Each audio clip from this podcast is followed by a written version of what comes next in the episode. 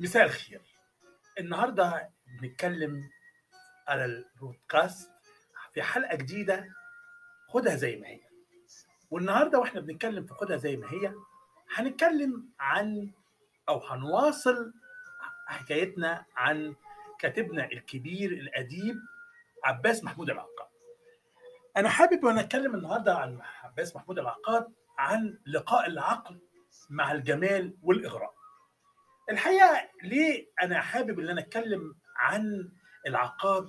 عشان الجيل ده يعرف إن الفن كان له يعني حضور كبير جدا في أذهان الكتاب والمثقفين في ذلك الفترة فترة الأربعينات والخمسينات والستينات.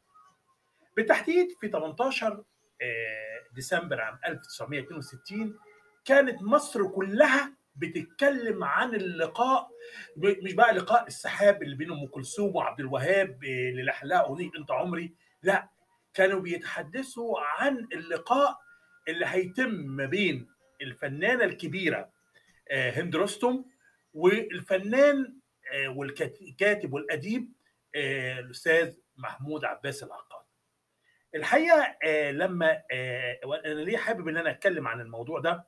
لأني حدث حاجة مهمة جدا والشيء المهم اللي حدث ده اللي هو إيه؟ كانت مجلة آخر ساعة كانت كل سنة آه، بتختار آه، أحد الشخصيات الأدبية يختار شخصية والشخصية دي هتحاوره. فهذه المرة حدث مفاجأة كبيرة جدا ان آه، الأستاذ مصطفى أمين كلم كاتب عباس محمود العقاد وقال له إحنا السنة دي مختارينك علشان أنت هتحاور إحدى آه، أو إحدى النجمات أو أو الشخصية اللي أنت هتختارها هي اللي إيه هتحاورك. ف وكان بيشرف على هذا الموضوع الأستاذ جليل البنداري والحقيقة الأستاذ جليل البنداري راح للأستاذ عباس العقاد محمل رسالة من الأستاذ الكاتب الكبير مصطفى أمين. وقال له آه، الاستاذ مصطفى أمين بيطلب منك إن أنت ترشح أحد آه، الشخصيات اللي هي هتحاور حضرتك هذا إيه؟ العام فوافق. عباس العقاد. ولكن قال لهم تعودين نحاور مين؟ فجليل البنداري لما راح له عرض عليه أسماء. سيد الشاشة العربية فاتن حمامة ماجدة آه، فنانة مديحة يسري آه، الفنانة شادية. أعداد كتيرة جدا من النجوم. عشان إيه؟ يحاورها فلقينا الفنان الكبير آه، والكاتب الأديب آه، العقاد اختار كانت مفاجأة حتى جليل البنداري اختار مين؟ اختار الفنانة هند رستم. والحقيقة لما اختار فنانة هند رستم جليل البنداري بيقول في مذكراته آه، اتخضيت. يعني قال إزاي؟ يعني حضرتك قال له متأكد؟ قال له آه. أنا عاوز أحاور أو اللي تحاورني هي هند رستم فجري جليل البنداري وخد الخبر وراح لاستاذنا الكبير مصطفى بيك امين وقال له آه، آه، مصطفى بيك ما شافه قال له عملت إيه اختار الاستاذ العقاد يا جليل قال له آه قال له يا ترى خد فاتن ولا مديحه قال له ولا دي ولا دي قال له ما خد مين يبقى ماجده قال له ولا كمان ماجده قال له مين شاديه قال له ولا شاديه قال له مين اللي اختار قال له هند رستم قال له إيه هند رستم قال له آه فاختار الفنانة هند رستم واتصل مصطفى بيك أمين بالفنانه هند رستم وقال لها آه يا هند آه انت هت- هتشتغلي صحفيه قالت له في فيلم يا مصطفى بيه؟ قال لها لا يعني في رواية حضرتك كاتبها؟ قال لها لا. قالت له أمال إيه يا فندم؟ قال لها آه، عاوزينك إن انت هتحاوري محمود عباس العقاد. قالت له يا اسود أنا أحاوره أنا أحاور الأستاذ العقاد؟ أنا ده أنا هند رستم أنا بتاع التمثيل. أنا بتاعت غنى. ماليش في في الحوارات. قال لها لا هو اختارك. قالت هو اللي اختارني؟ لا مش ممكن. مش ممكن ابدا. ويعني بقت مندهشة. مندهشة الفنانة هند رستم بالاختيار اللي هو إيه آه اللي تم الاختيار. المهم إيه الف- الفنانة هند رستم قالت طب أنا هروح أقول له إيه؟ هحكي وأقول إيه؟ فقعدت تفكر والأستاذ جليل البندري قال لها ما تخافيش وأنا هكون معاكي وإن إحنا هنكون معاكي والقسم الفني هيكون معاكي. فقالت طيب. بدأت هند رستم تختار الفستان اللي هت... اللي هتقعد بيه وهتلبسه أو الملابس اللي هتلبسها. والحقيقة كانت لابسة تيير تيير ولبست أيضا كمان بلوزة سوداء في ذلك الوقت. وجهزت نفسها وراحت لأن كان الاستاذ العقاد في مصر الجديدة وراحوا واتفقوا على الميعاد والوقت اللي هم هيتكلموا فيه. وراحت الاستاذ بقى جليل بنداري فات على الأستاذة هند رستم ولما خدها من البيت وقاعدة خايفة وقاعدة تقول يا جليل قال لا ما تخافيش أنا الأسئلة وقعد يراجع معاها الأسئلة. ولما قعد يراجع الأسئلة فوقفت هند رستم فوجدت أمامها وهي لما راحت عند بيت العقاد لقيته نمرة 13 قالت يا لهوي يا دي اليوم الأسود في إيه؟ قال لها جليل بندري في إيه يا هند؟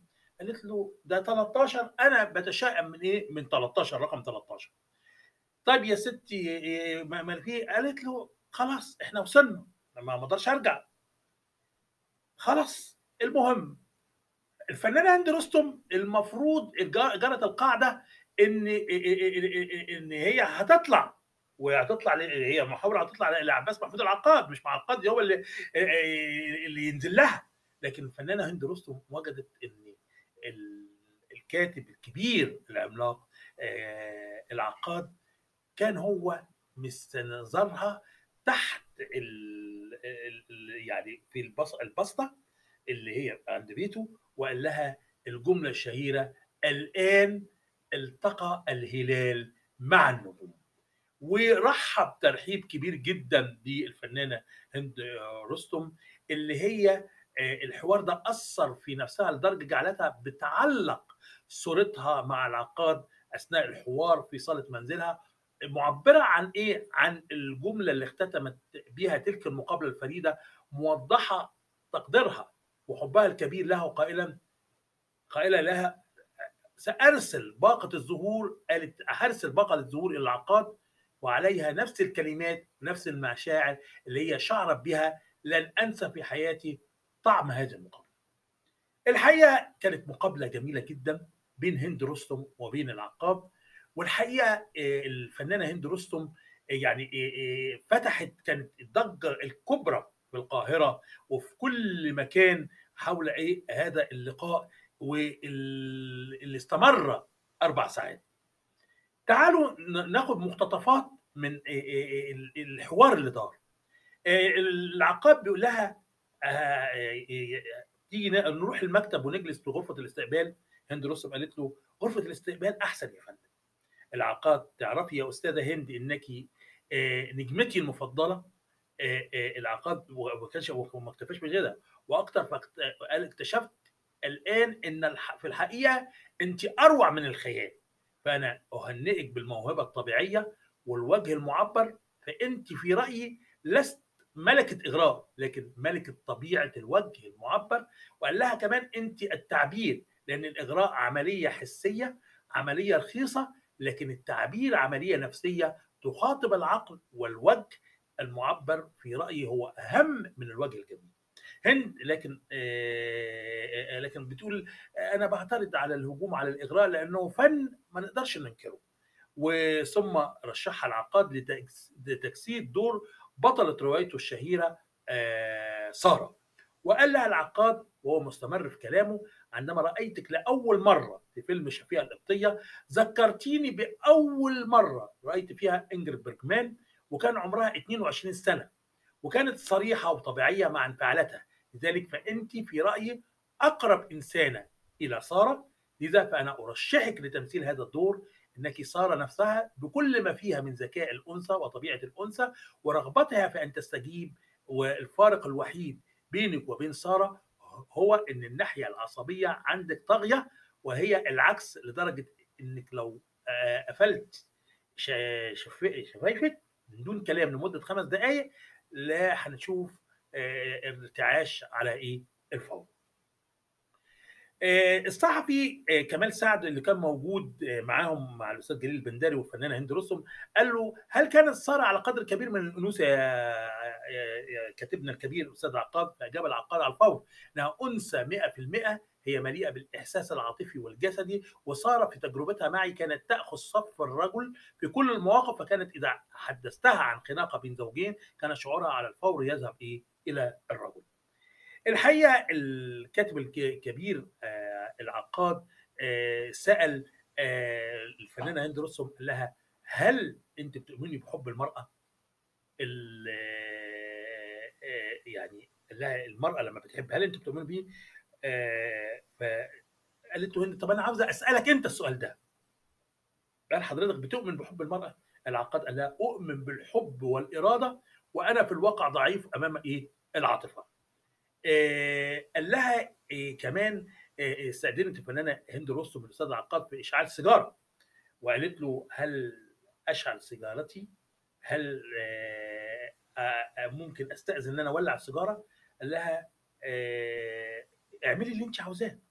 اعملي آه، اللي انت عاوزاه. لكن قالت له في حاجة شغله بالي يا أستاذ العقاد قال لها إيه؟ قالت له أنا عاوز أزور بيت الله. فهل حرام إن الفنان يزور بيت الله ويرجع يشتغل في السينما؟ قال لها ابدا لا حرام ولا حاجة. أنا لغاية دلوقتي أنا ما سألتش حد من علماء الدين. لا الفن لا الفن ولا فن التمثيل غير محرم مطلقا لكن الحرام هو الخلاعة. والخلاعة في الواقع ولا في التمثيل. رأيي أنا شخصي إنه لا يوجد حرام في التمثيل لكن عندما أتكلم بصفة الدين أقول إن الخلاعة حيثما كانت غير جائزة شرعيا حتى لو كان فيها درس إيه؟ للناس. الحقيقة العقاد يعني الحوار استمر بينهم وبين بعض لمدة حوالي ثلاث ساعات أربع ساعات وانتهى الحوار بأشياء كويسة جدا. وقالت له هند طيب في سؤال حساس شوية. قال لها اتفضلي.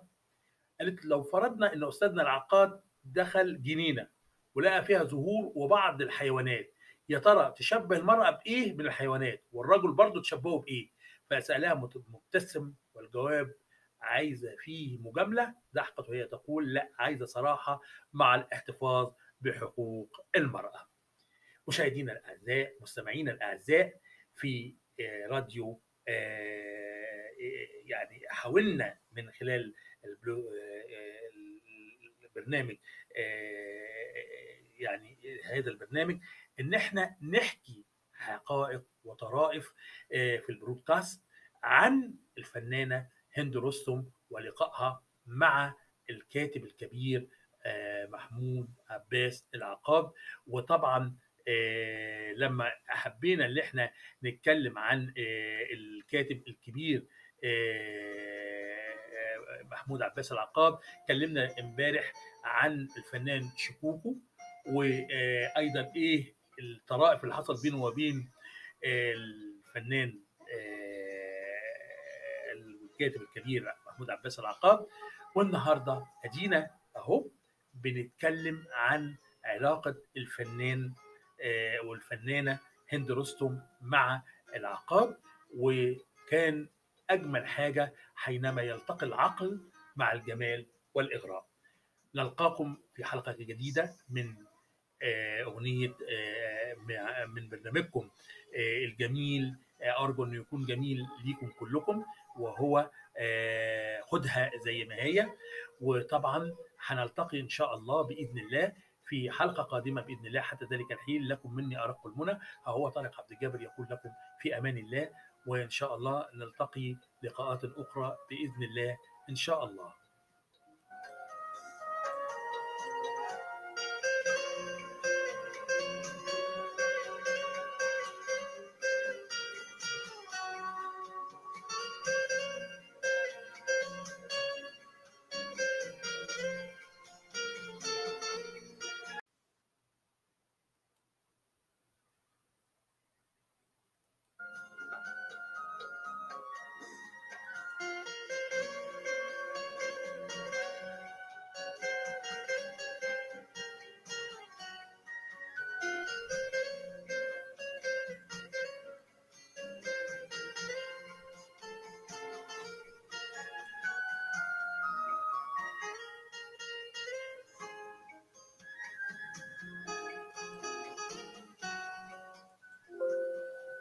مساء الخير.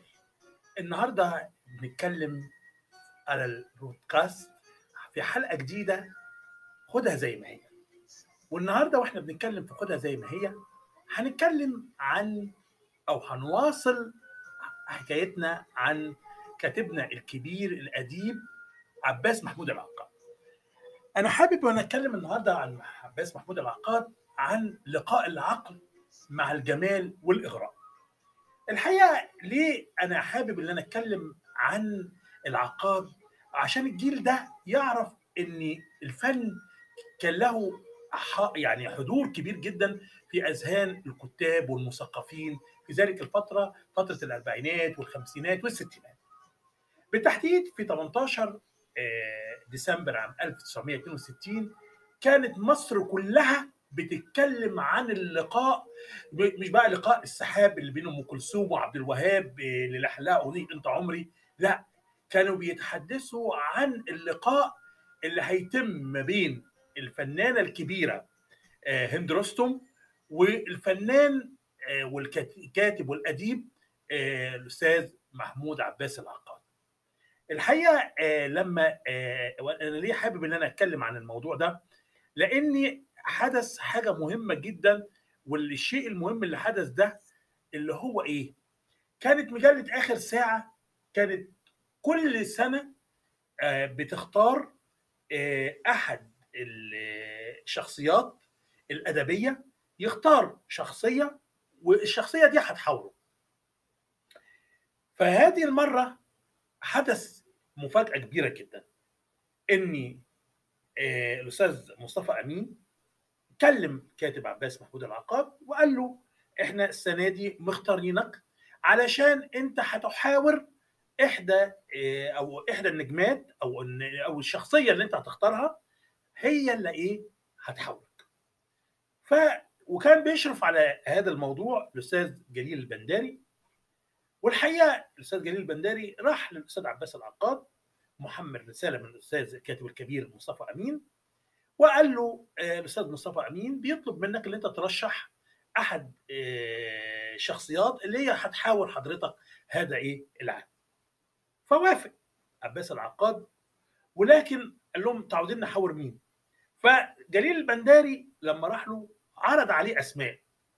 سيد الشاشة العربية فاتن حمامة ماجدة فنانة مديحة يسري الفنانة شادية. أعداد كتيرة جدا من النجوم.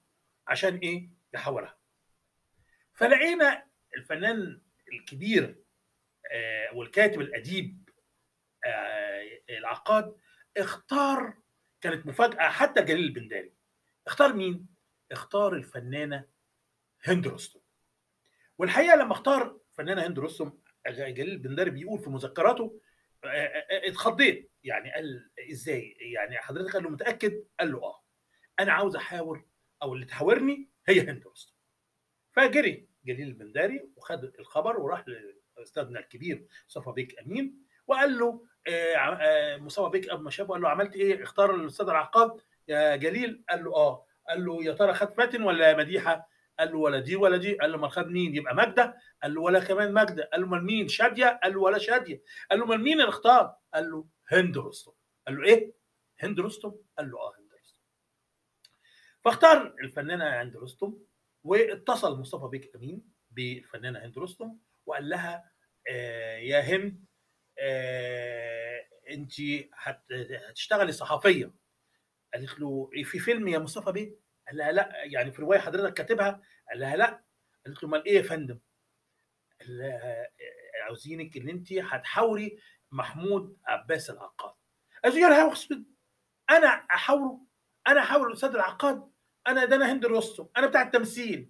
أنا بتاعت غنى. ماليش في في الحوارات. قال لها لا هو اختارك. قالت هو اللي اختارني؟ لا مش ممكن. مش ممكن ابدا. يعني بقت مندهشة. مندهشة الفنانة هند رستم بالاختيار اللي هو إيه آه اللي تم الاختيار. المهم الفنانة هند رستم قالت طب أنا هروح أقول له إيه؟ هحكي وأقول إيه؟ فقعدت تفكر والأستاذ جليل البندري قال لها ما تخافيش وأنا هكون معاكي وإن إحنا هنكون معاكي والقسم الفني هيكون معاكي. فقالت طيب. بدأت هند رستم تختار الفستان اللي هت... اللي هتقعد بيه وهتلبسه أو الملابس اللي هتلبسها. والحقيقة كانت لابسة تيير تيير ولبست أيضا كمان بلوزة سوداء في ذلك الوقت. وجهزت نفسها وراحت لأن كان الاستاذ العقاد في مصر الجديدة وراحوا واتفقوا على الميعاد والوقت اللي هم هيتكلموا فيه.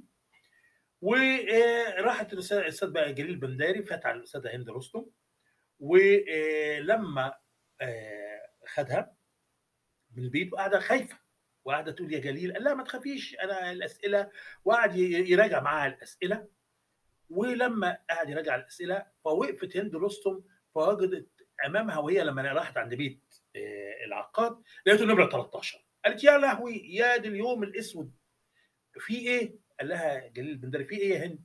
قالت له ده 13 أنا بتشائم من إيه؟ من 13 رقم 13 طيب يا ستي ما في قالت له خلاص إحنا وصلنا ما أقدرش أرجع خلاص المهم الفنانه هند رستم المفروض جرت القاعدة ان إن هي هتطلع وهتطلع هي محاولة هتطلع لعباس محمود العقاد مش مع العقاد هو اللي اللي ينزل لها.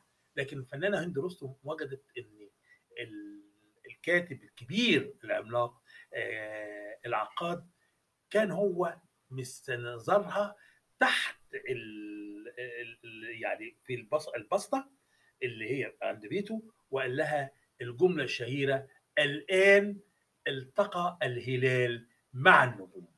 ورحب ترحيب كبير جدا بالفنانة هند رستم اللي هي الحوار ده أثر في نفسها لدرجة جعلتها بتعلق صورتها مع العقاد أثناء الحوار في صالة منزلها. معبرة عن إيه؟ عن الجملة اللي اختتمت بها تلك المقابلة الفريدة موضحة تقديرها. وحبها الكبير لها وقائلا قائلة لها سأرسل باقة الزهور قالت هرسل باقة الزهور إلى العقاد وعليها نفس الكلمات نفس المشاعر اللي هي شعرت بها لن أنسى في حياتي طعم هذه المقابله.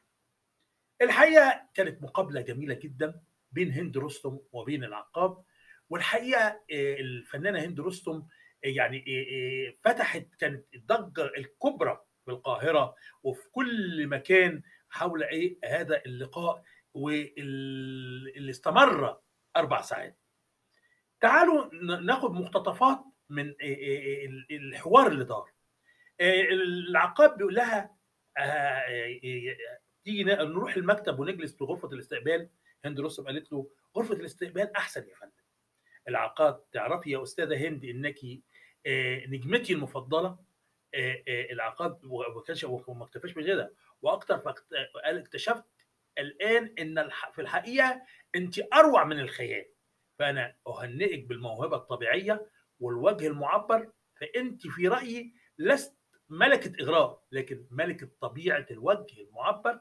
وقال لها كمان انت التعبير لأن الإغراء عملية حسية عملية رخيصة لكن التعبير عملية نفسية تخاطب العقل والوجه المعبر في رأيي هو أهم من الوجه الجميل. هند لكن آه لكن بتقول أنا بعترض على الهجوم على الإغراء لأنه فن ما نقدرش ننكره. وثم رشحها العقاد لتجسيد دور بطلة روايته الشهيرة آه سارة. وقال لها العقاد وهو مستمر في كلامه عندما رأيتك لأول مرة في فيلم شفيقه القبطية ذكرتيني بأول مرة رأيت فيها إنجريد بيرجمان وكان عمرها 22 سنة وكانت صريحة وطبيعية مع انفعالاتها. لذلك فأنت في رأيي أقرب إنسانة إلى سارة. لذا فأنا أرشحك لتمثيل هذا الدور إنك سارة نفسها بكل ما فيها من ذكاء الأنثى وطبيعة الأنثى ورغبتها في أن تستجيب والفارق الوحيد بينك وبين سارة هو إن الناحية العصبية عندك طاغية وهي العكس لدرجة إنك لو قفلت شفايفك من دون كلام لمدة خمس دقائق لا هنشوف ارتعاش على إيه؟ الفور. آه، الصحفي آه، كمال سعد اللي كان موجود آه، معاهم مع الأستاذ جليل البنداري والفنانه هند رستم قال له هل كانت ساره على قدر كبير من الأنوثة يا كاتبنا الكبير الاستاذ العقاد فاجاب العقاد على الفور؟ إنها أنثى 100% هي مليئة بالإحساس العاطفي والجسدي وساره في تجربتها معي كانت تأخذ صف الرجل في كل المواقف فكانت إذا حدثتها عن خناقة بين زوجين كان شعورها على الفور يذهب إيه إلى الرجل. الحقيقة الكاتب الك- الكبير آه، العقاد آه، سأل آه، الفنانة هند رستم قال لها هل أنت بتؤمني بحب المرأة؟ ال- آه، آه، يعني قال لها المرأة لما بتحب هل أنت بتؤمني بيه؟ آه، فقالت له هند طب أنا عاوزه أسألك أنت السؤال ده. قال حضرتك بتؤمن بحب المرأة؟ العقاد قال لها أؤمن بالحب والإرادة وأنا في الواقع ضعيف أمام إيه؟ العاطفة. آه، قال لها آه، كمان آه، استأذنت الفنانة هند رستم الأستاذ عقاد في إشعال سيجارة وقالت له هل أشعل سيجارتي؟ هل آه، ممكن أستأذن إن أنا أولع السيجارة؟ قال لها اعملي اللي أنت عاوزاه. اعملي آه، اللي أنت عاوزاه. لكن قالت له في حاجة شاغلة بالي يا أستاذ العقاد قال لها إيه؟ قالت له أنا عاوز أزور بيت الله. فهل حرام إن الفنان يزور بيت الله ويرجع يشتغل في السينما؟ قال لها ابدا لا حرام ولا حاجة. أنا لغاية دلوقتي أنا ما سألتش حد من علماء الدين. لا الفن لا الفن ولا فن التمثيل غير محرم مطلقا لكن الحرام هو الخلاعة. والخلاعة في الواقع ولا في التمثيل. رأيي أنا شخصي إنه لا يوجد حرام في التمثيل لكن عندما أتكلم بصفة الدين أقول إن الخلاعة حيثما كانت غير جائزة شرعيا حتى لو كان فيها درس إيه؟ للناس. الحقيقة العقاد يعني الحوار استمر بينهم وبين بعض لمدة حوالي ثلاث ساعات أربع ساعات وانتهى الحوار بأشياء كويسة جدا. وقالت له هند طيب في سؤال حساس شوية. قال لها اتفضلي. قالت لو فرضنا إن أستاذنا العقاد دخل جنينة ولقى فيها زهور وبعض الحيوانات يا ترى تشبه المرأة بإيه من الحيوانات؟ والرجل برضه تشبهه بإيه؟ فسألها مبتسم والجواب عايزة فيه مجاملة. ضحكت وهي تقول لا عايزة صراحة مع الاحتفاظ بحقوق المرأة. مشاهدينا الأعزاء مستمعينا الأعزاء في راديو يعني حاولنا من خلال البرنامج يعني هذا البرنامج إن إحنا نحكي حقائق وطرائف في البرودكاست عن الفنانة هند رستم ولقائها مع الكاتب الكبير محمود عباس العقاب. وطبعا لما حبينا إن إحنا نتكلم عن الكاتب الكبير محمود عباس العقاب كلمنا امبارح عن الفنان شكوكو. وأيضا إيه الطرائف اللي حصل بينه وبين الفنان الكاتب الكبير محمود عباس العقاب. والنهاردة أدينا أهو. بنتكلم عن علاقة الفنان والفنانة هند رستم مع العقاب وكان أجمل حاجة حينما يلتقي العقل مع الجمال والإغراء. نلقاكم في حلقة جديدة من أغنية من برنامجكم الجميل أرجو انه يكون جميل ليكم كلكم وهو خدها زي ما هي.